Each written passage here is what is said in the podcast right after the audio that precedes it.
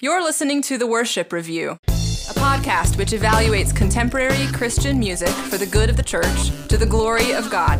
This podcast is for the whole church to encourage thoughtful engagement with the words, emotions, and ideas in our music. We hope you enjoy this week's episode.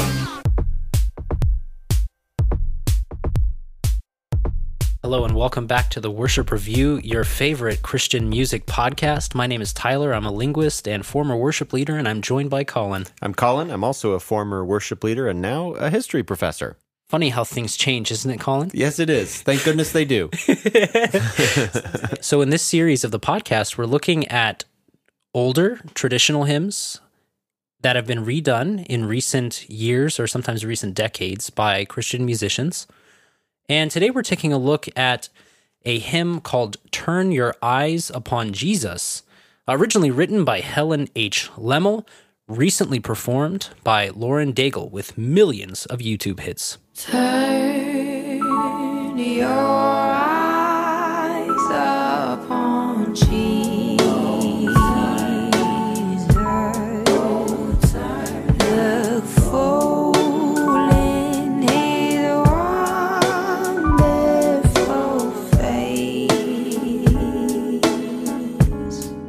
Lemmel, who wrote this song, was sort of a world traveler. So she was born in uh, England and traveled to the United States.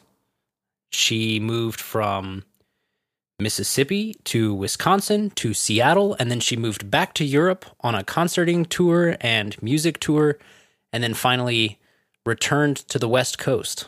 I did not know all of that. That's impressive. Yes, Especially she- considering the era. Yeah, that, you know. exactly. Uh, her father was a was a missionary as well, a minister. So, taking a look at Lauren Daigle's version of "Turn Your Eyes Upon Jesus," Colin, what or who is this song about? The world is changed. I feel it in the water. I feel it in the earth. I smell it in the air. Much that once was is lost, for now none live who remember it. In this song, the world is dying. It's falling apart and descending into ruin. Life is hard. There's bondage, and Christians suffer, and it makes this life a kind of darkness.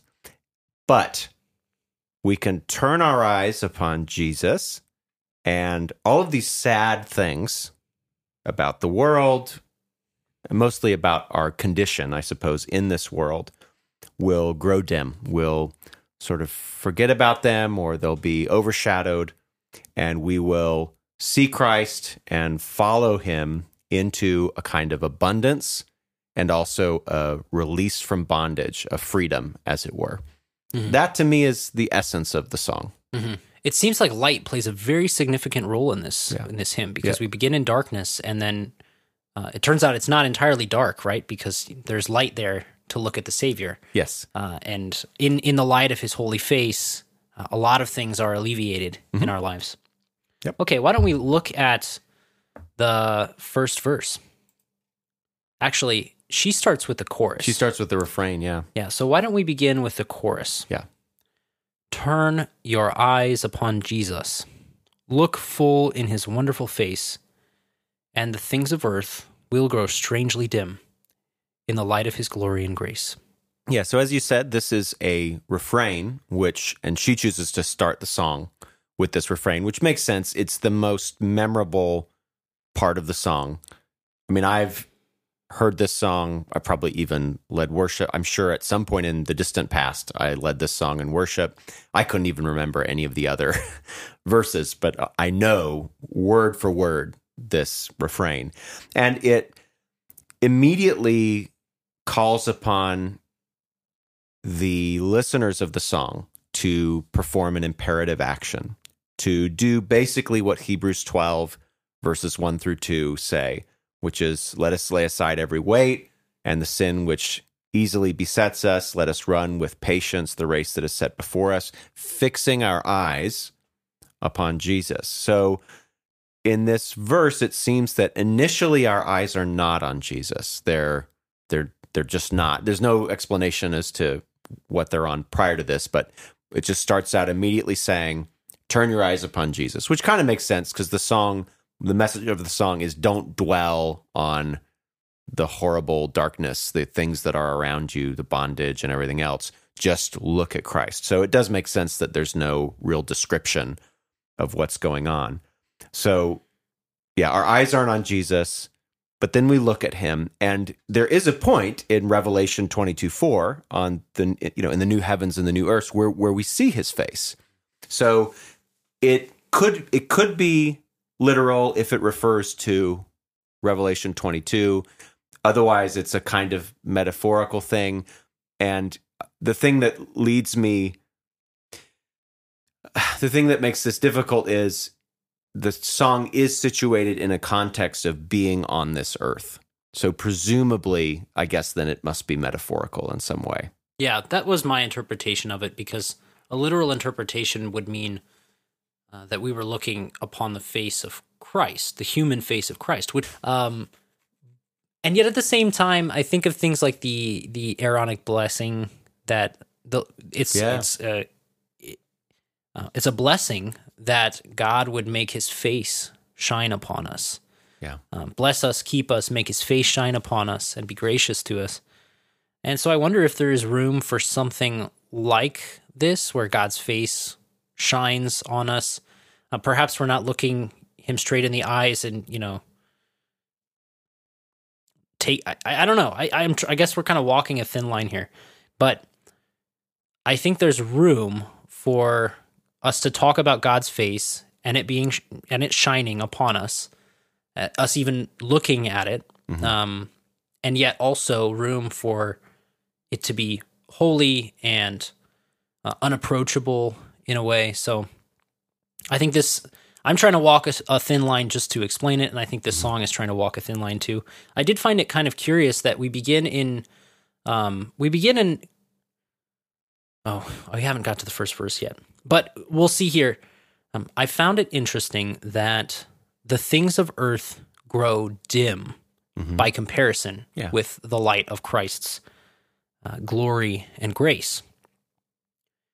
Because in the verses, apparently we're walking in darkness already Yeah. too. So it's it's it's almost as if thing the things in the darkness around us get even dimmer Yeah. by looking at Christ. So um, I, I'm just not sure what to make of the metaphor here. It's a little bit Yeah. complicated. I mean, I think in just in simple terms, and what's powerful about it is it gives the idea that you can look at like there's an intimacy there. You can look upon the face of Christ, and it, it's wonderful, and nothing else really matters, and that light is His glory and grace, and then obviously once you try to the light and dark metaphors elsewhere do cause some strangeness with that but maybe that's why you don't remember those other things because you're so focused on the light dark metaphor as it's used in that refrain that you know you just accept the other references as just kind of okay light and darkness again i'm Yeah. not saying that's coherent obviously there's some coherence issues there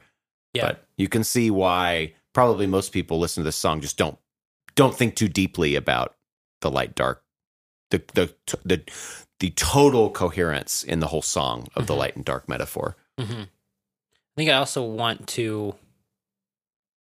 say that it is it is good and biblical for us to fix our eyes upon Christ, as you Mhm. mentioned from the verse in Hebrews. And it is also true that the more focused we are on heavenly things, while still being responsible for the earthly things that God has given us dominion over, um, the less, by comparison, the judgment of man and worldly power and worldly renown will matter to us. So I think there's something very true about the second half of this refrain, Mhm. um, taking it metaphorically. Yeah. Oh, soul, are you weary and troubled?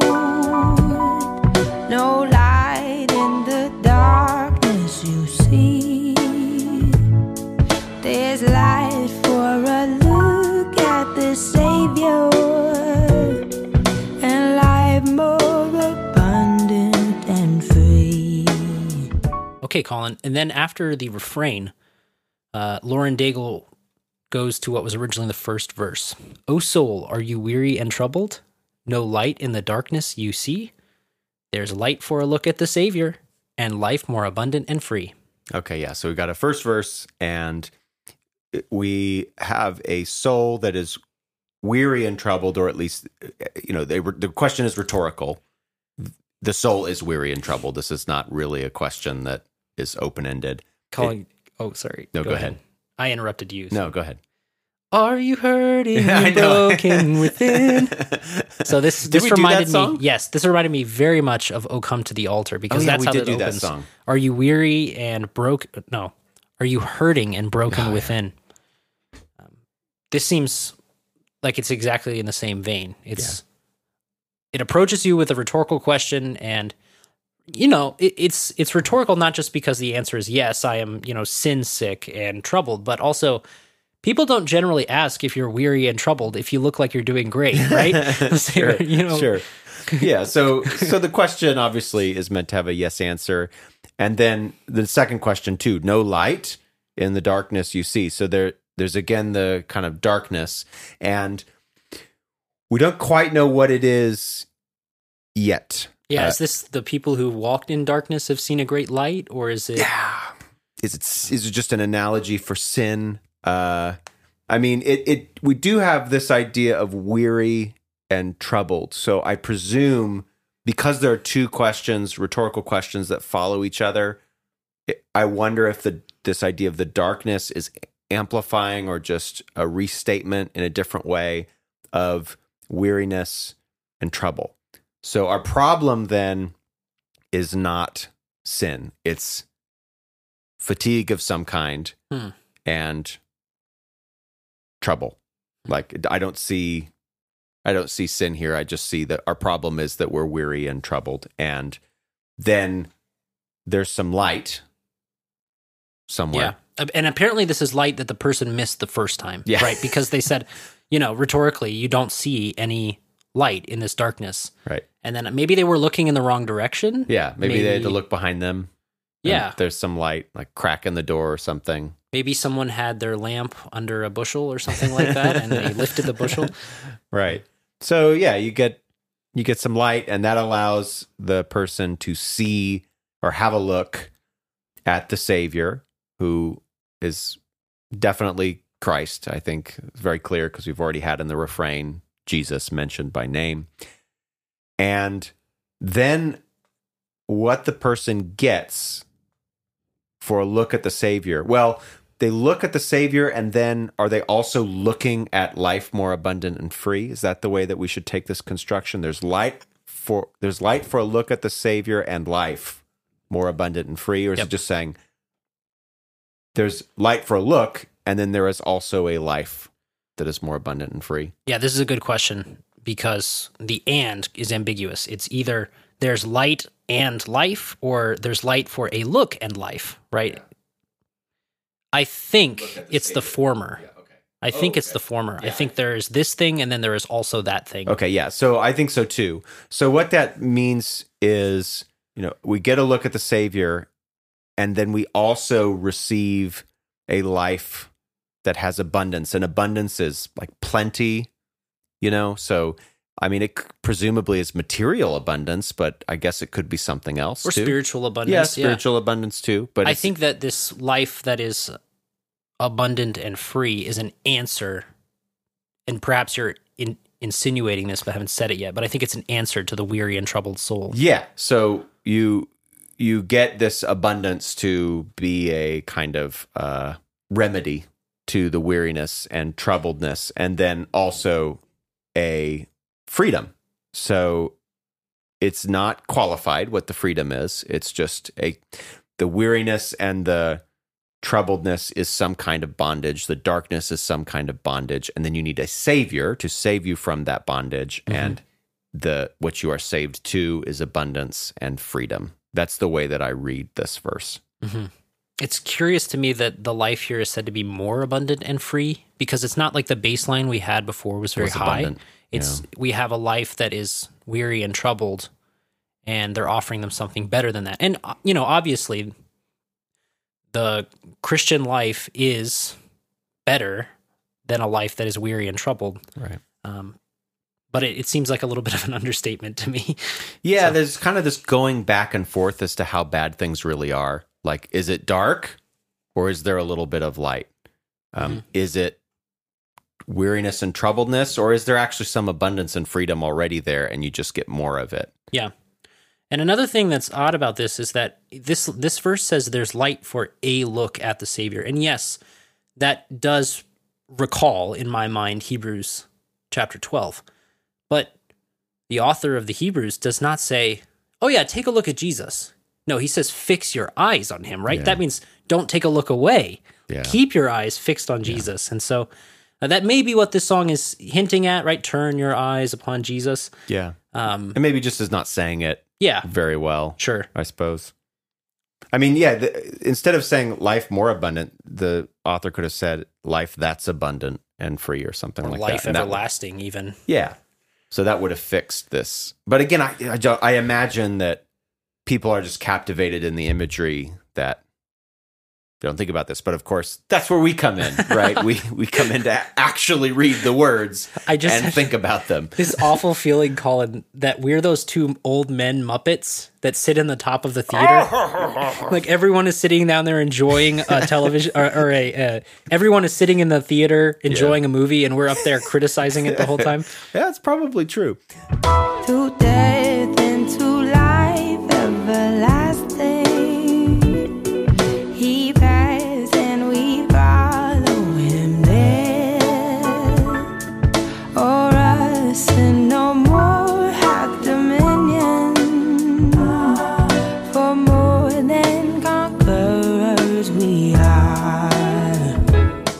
Okay, and then we we move to the second verse of this song.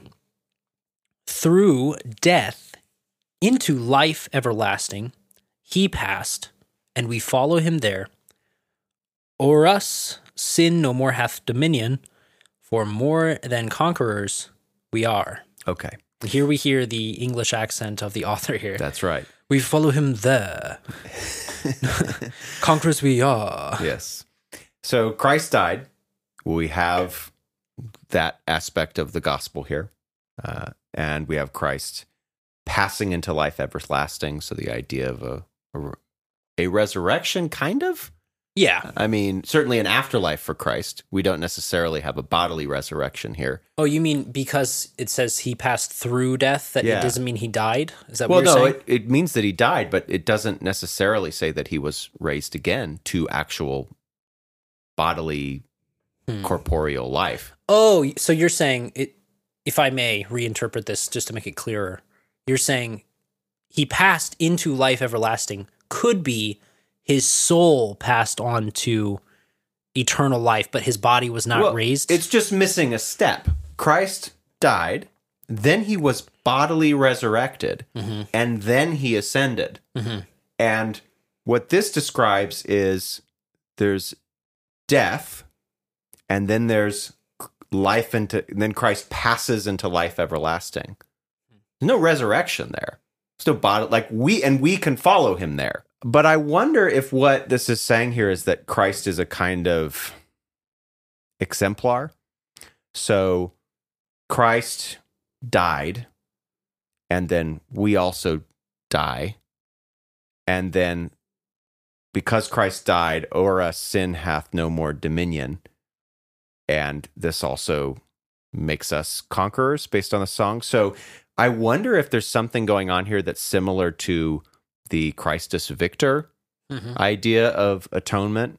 So it's not necessarily Wait, Colin, who's Victor? For our my, listeners. my buddy. He's my buddy Victor. You know Victor. Oh yeah, he's a real winner, Right. isn't he? right. That's oh, well done, Tyler. yeah.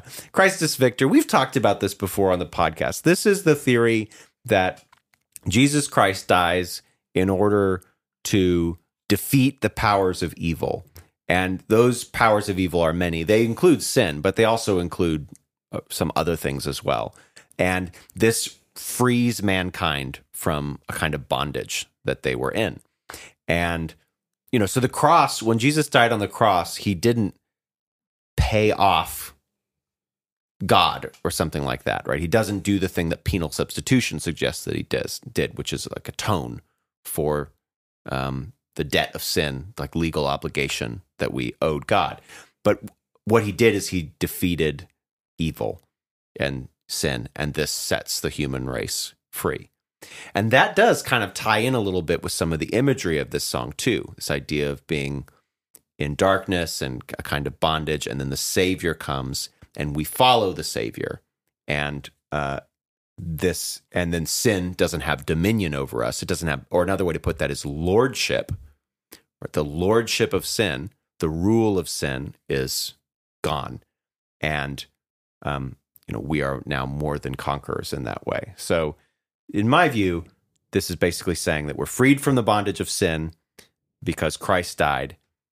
There's not a sense of the atonement, and we kind of follow him. So again, it's just kind of a there's an example that Christ also sets at the same time. So a few, you know, I think a Christus Victor idea of atonement with also this idea of us following Christ into into death Mm-hmm. as it were. Not necessarily death on a cross, obviously, but that we follow him into into the resurrection, as it were. It's funny that you were, I'm going to say picky because you're being picky. You were picky about the lack of clarity of his bodily resurrection because I felt picky about the lack of clarity about his bodily death. Actually. Sure. Because I think that if you say someone passed through death, Yeah. certainly the there's there's a there's a meaning of that. As a- there- The semantics of this are a little bit complicated, and semantics means meanings. There is one sense in which he passed through death implies he entered into death. You know, he died, and then he was raised again and, and came out of it, and that was him passing through it. But when we when we say someone passed through something, we're not always saying that they fully experienced it. Like, what if I said he passed through death unscathed? Well, then you would say, okay, so he never actually experienced death, right? Right. So, pass through death to me seems like a little bit ambiguous about Mhm. That that part of the creed and of the Bible where he did physically die. Yeah. Um, and uh, as a visual illustration of this, there's a there's a Disney movie where a, so we're doing another another round of Christian song or, di- or no, Disney? no, no. I'm not going to compare the music. Because we've the done music to this is very good. We've done Frozen two. We've done a few Disney Yeah. films. we're I guess good Americans in that way, but there's a Disney film where a character has to rescue someone. And, what? You're and kidding? just- Are they a princess? and enters into Hades Uh-huh, and is, I believe, enters even into the river Styx yeah. and starts kind of decaying as he goes. But his mission is to save this person, and um, I'm not going to Yeah, you're not. spoil the whole thing, but let me just say if you enter into a deathly place and you come out still alive, you can say that you passed through death Yeah. without actually dying yourself. If that makes sense. Yeah, this stanza though, the second half of it again, I like better than the first half, uh, just because it seems to be so heavily influenced by Romans, and you've Yeah. already mentioned um, the being more than conquerors, and it even it even mentions earlier in the book of Romans, Romans chapter six, verse fourteen, sin will have no dominion over you, since you are not under law but under grace. Right, so sin's dominion over us has been conquered by Christ. Mm-hmm. And the funny thing is this this comes in the middle of an admonition. I think often we think, you know, sin has no dominion over me. I'm free. But if you go back a couple of verses, verse 12, let not sin therefore reign in your mortal body to make you obey its passions. Do not present your members to sin as instruments for unrighteousness, but present your mem- yourselves to God as those who have been brought from death to life and your members to God as instruments for righteousness. So this is not saying sin doesn't have any control over me. I can do and be whatever I want now. It's saying sin has no power of you because God has raised you from death unto life. Sin has no dominion over you because you're no longer under law but under grace. So therefore, Yeah. live a holy life, follow Christ, and obey his commands. Yeah, I like that. Um, we are more than conquerors through Christ who loved us. That's Romans 8, 37. Nothing will separate us. Uh, there and there's a nice uh, quotation there of Psalm 44, 22. And there's also some language right before that verse about various kinds of suffering and God protecting us. And and even in Romans 8, 28, God working all things for the good. So that does line up a bit with the themes in this song that there are there are sufferings and troublings and weariness and other forms of other just challenges that we experience in life as Christians and yet God is working those things for our good and we are more than conquerors so we not only defeat them um, but those things are like subjugated they're brought under Christ they're um, you know the the defeat is so total that even conquest can't fully explain it. Like it's more than than outright conquest, which is already a very strong image. So, yeah, I mean, it's nice that there's the reference there to Romans 8 37. His word shall not fail you, he promised. Believe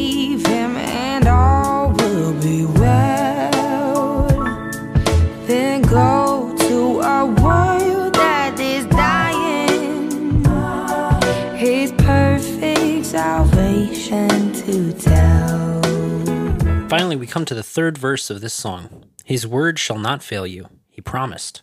Believe him, and all will be well. Then go to a world that is dying, his perfect salvation to tell. So at this point, the song really takes a turn rhetorically and thematically from uh, commanding us to turn our eyes upon Jesus and giving thanks for the many th- reasons that we have to turn our eyes to him, and is moving in more of an evangelistic direction. Yeah.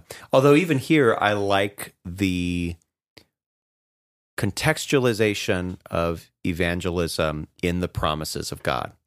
This is something that people miss when they look at the Great Commission sometimes. They only see the part that says go into the world, right? But they miss the bookends of promises on each side of that. Uh, in, in Matthew 28, verse 18, Jesus says, All authority in heaven and on earth has been given to me. So this is an indicative. This is something about God. This is not a command. This is God. The first thing God says is not go out into the world. It says, I have been given all authority. Then there's the command in verse 19 go therefore and make disciples. And then after that is a promise in verse 20 I behold, I am with you always to the end of the age. Hmm. So that's a, the beautiful thing about the Great Commission is it it does have the imperative, the command to do something, but it's encapsulated in these truths about Christ and his promise and who he is and his authority. And what I like about this verse is it starts off with God's word is not going to fail you. It's not going to fail you. And again, uh, there are a few ways you could think about this, but on the one hand, it's not going to fail you because of your belief in him, and that's going to sustain you. And that's what it says. He promised, believe in him, and all will be well. But then there's also this imperative to go into the world that is dying, his perfect salvation to tell. Presumably, this is another way in which his word does not fail you. His word will accomplish what it is supposed to do when it is preached to the nations. So, this is another really nice bit of truth. I love the opening line of this. His word shall not fail you. And then there's a dash in the lyrics that I have here. He promised. And so that that implies that the justification for the former assertion that his word will not fail is in the character of the person who promised. So if I say, "Oh, Colin, don't worry. Um your friend will be here." Well, how do you know that? Oh, because he promised. So I'm I'm actually making kind of a circular argument because I'm I'm saying he said it and therefore he will do it. Um, but I'm relying on the strength of his character and the seriousness with which he makes promises to give you certainty that it will be accomplished. And I think we have to reflect on some of the ideas in this verse in light of what was said prior. So the earth is dark and it's dying and decaying, but all will be well if we believe his promises. So it's a nice way to say that, you know, we can fix our eyes on Jesus and trust him because we're still going to be in this earth. Like we we can look at Jesus, but we we're we're still here, and so it's that it's that trust and it's that future hope Mhm. that is sustaining us, which also is a biblical idea. And the means, uh, this means that the dying world need not worry us, and we can tell others of Christ's perfect salvation. And again, another word for perfect is completed. So there's this idea of Christ's salvation being sufficient and, and complete as well, in addition to being perfect. I really like the last line of this verse as well because it uses the word perfect, his perfect salvation to tell. And this song has already made a reference to Hebrews chapter 12, mm-hmm. where we learn that Jesus is the author and the perfecter of our faith. Mm-hmm. And as you know, Colin, the perfecter is also the accomplisher. Yeah. Right. That's there's kind of a double meaning of perfect in English. Yeah, the finisher. Yes, it can perfect can mean spotless or perfect can mean accomplished. And I wondered if this perfect salvation that we're telling it's not meant to be the sense of spotless salvation, but actually accomplished salvation on behalf of people that uh, the striving can cease because his salvation has already been accomplished on Yeah. our behalf. Makes sense. Colin, what would you say in conclusion about this song? So the version that Lauren Daigle sings and the original version by Lemmel seemed to be almost identical. I didn't see any differences. I didn't notice any omissions. Almost the same. Textually, you mean? Textually, the same. Oh, yeah, there's some difference stylistically, but textually, almost identical. It is also, I think, worth going a a generation back in the authorship of this song. So, uh, Lemmel was herself taking from a poem that was written by a woman named Lilias Trotter. She was an artist and a, an- a missionary in the deserts of Africa and wrote a poem from where uh, this song ended up coming from uh, as an adaptation. So if I could read the one of the if I could read a portion of this poem, you can kind of see that. So here is a portion of Trotter's poem. Turn full your soul's vision to Jesus and look and look at him, and a strange dimness will come over all that is apart from him, and the divine attrait, which she just means attraction. So the divine attrait by which God's saints are made, even in this 20th century, will lay hold of you, for he is worthy to have all there is to be had in the heart that he has died to win. So that kind of clarifies a few things about like the metaphorical nature, for example, turn your soul's vision to Jesus. So not your literal eyes, but your soul's vision. And look and look and look at him. So there's no mention of face in the original mm-hmm. in the original. A strange dimness will come over all that is apart from him.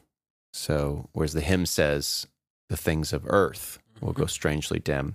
But this doesn't necessarily speak about the earth. It's just saying anything that's not Christ, basically. Uh, and the divine attraction by which God's saints are made, even in this 20th century, will lay hold of you. So God's, the attracting power of God to draw people unto himself will, will grab you somehow. So it's an interesting, it's interesting to see how a poem changes to a hymn and then obviously carries on in its life. We'll see that in some future episodes too. Yes, that is correct. In terms of the song itself, yeah, there's definitely some coherence issues in terms of the. Pronunciation. I'm sure, I'm sure we'll get there uh, if we comment on this performance in particular. In terms of the words, though, just the text, there's some there's some lack of clarity and some just strangeness. There's some, you know, I'd like a lot more to be qualified or quantified in the song. The gospel is kind of there, but I, I don't know. There's not. There was nothing that I saw that was heretical or really erroneous, but just kind of incomplete, I suppose. So, meh, it's all right. What did you? What are your concluding thoughts about it? There are some sentiments in this song that are great, truly great, such as being assured that his word won't fail because he promised it. That is amazing. That Yep. points us straight to the character of God Mhm. as one who is faithful and true. And steadfast. Yes, and so I there are some moments in this song that I think are worthy of fives, and there's some moments in this song. Not I'm sorry, I'm not trying to jump ahead Yeah. to the rating, but there are some outstanding moments in this song. There are some moments that make you scratch your head, scratch your chin a bit in confusion. There are some moments where you're going to question the implications of some things and perhaps fear people drawing erroneous conclusions if you sing it without clarifying it. But I think overall it's a fine song. Okay. Fine in uh let's see, what sense am I using this word? Not in the that's a fine cup of tea sense, but fine in the I'm doing fine sense. It's it's okay. You're assuming the audience is as persnickety about language as you are. I'm sure they knew what you meant by fine. Okay, fair enough. but you know, that's a fine silk gown or that's a fine my fine china. It's not like, oh yeah, that's my mediocre china. That's You're right. my- They might have thought that about what you said. Okay, fine. fine, Colin, fine. Colin, what would you give this song? Uh, If you were giving it a rating out of five arbitrary units of measure. I would give it three out of five mellotrons. Do you know what a mellotron is? No. Mellotron is a kind of an early sampling instrument. It was invented in the 60s and it was used by the Beatles. And it was then used by Led Zeppelin. So, like anybody who has listened to like Rain Song by Led Zeppelin, it's that it's those strings that um, are not real, but they just have this neat vintage quality to them.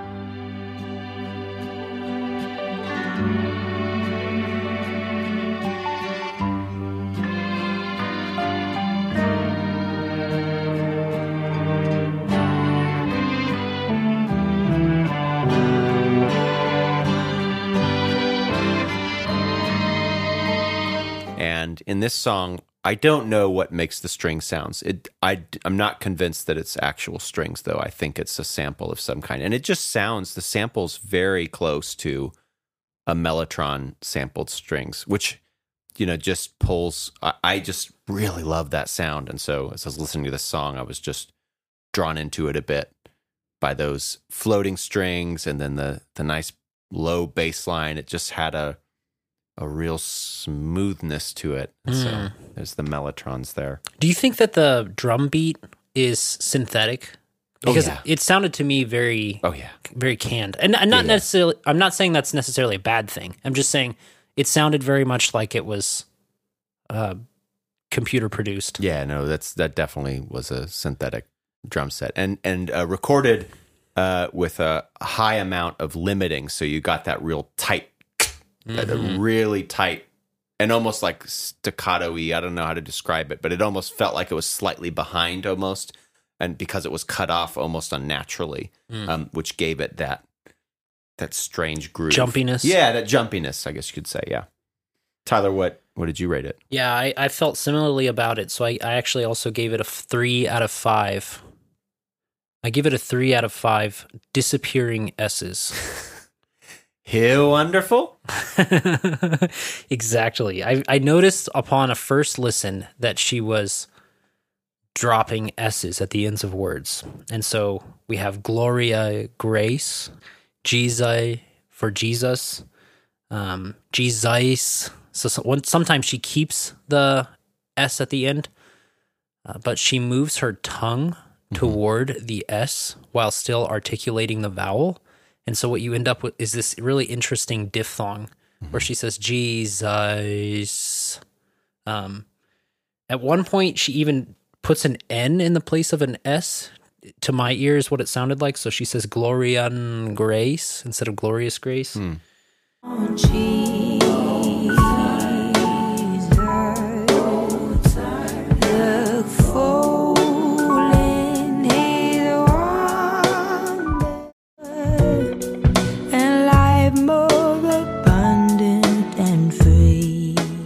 She does what's in phonology and phonetics. It's called occlusivization, where you take a sound like z, th, sh, s, f, v, which are called fricatives or spirants, and you turn them into sounds that completely obstruct the airflow, like mm-hmm. b, p, t, d, k, g.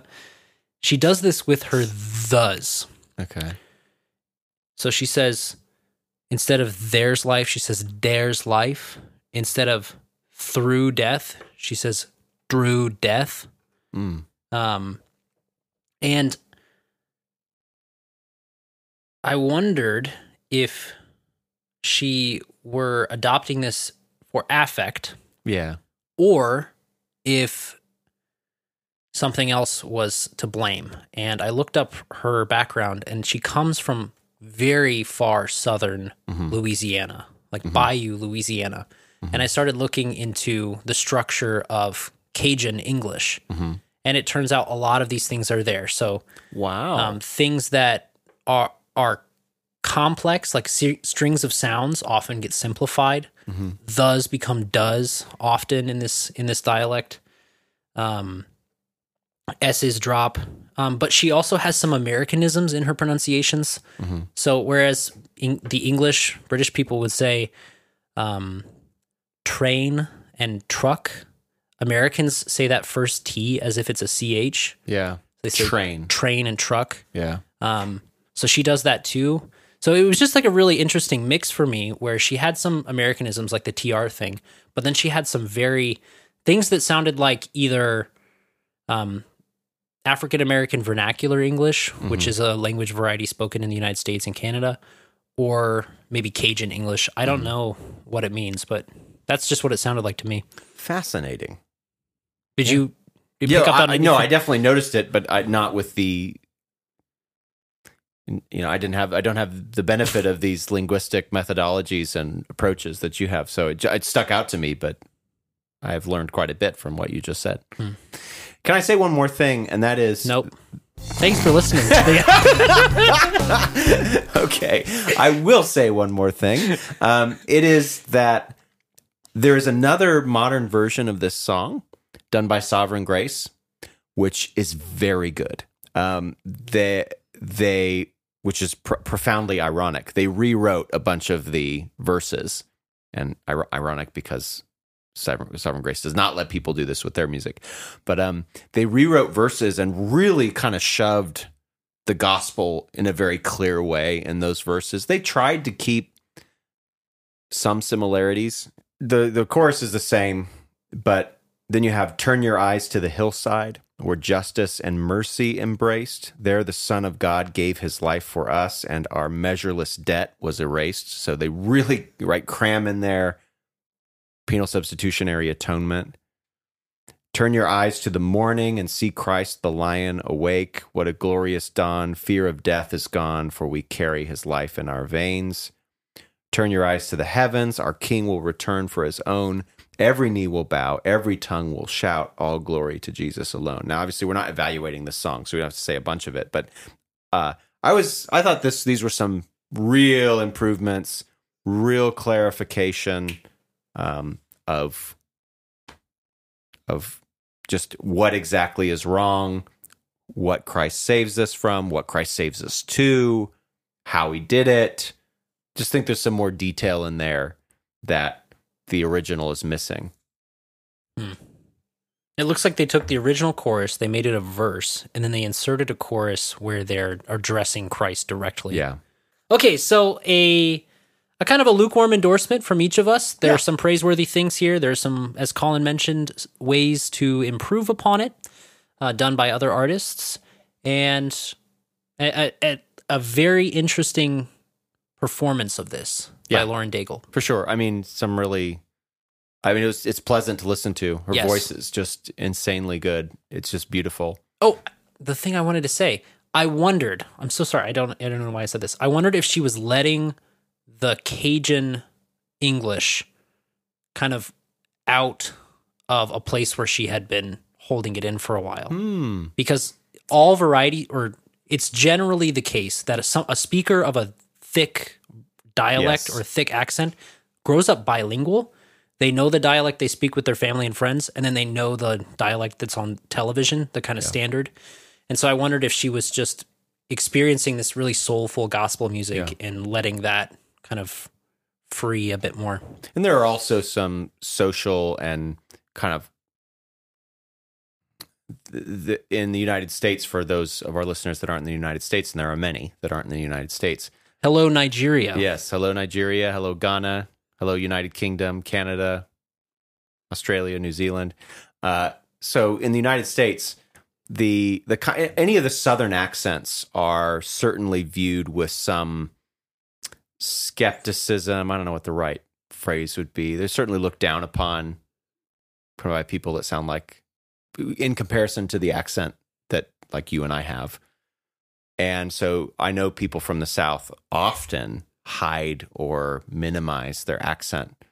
So who knows? Maybe this was just an opportunity for her to really let out some of where she comes from. Yeah, possibly. I listened to a couple of her interviews and there were a few southernisms in them, like I to ah, Mm-hmm. and there was vocal, there was creaky voice, which is Yeah. common at the ends of sentences.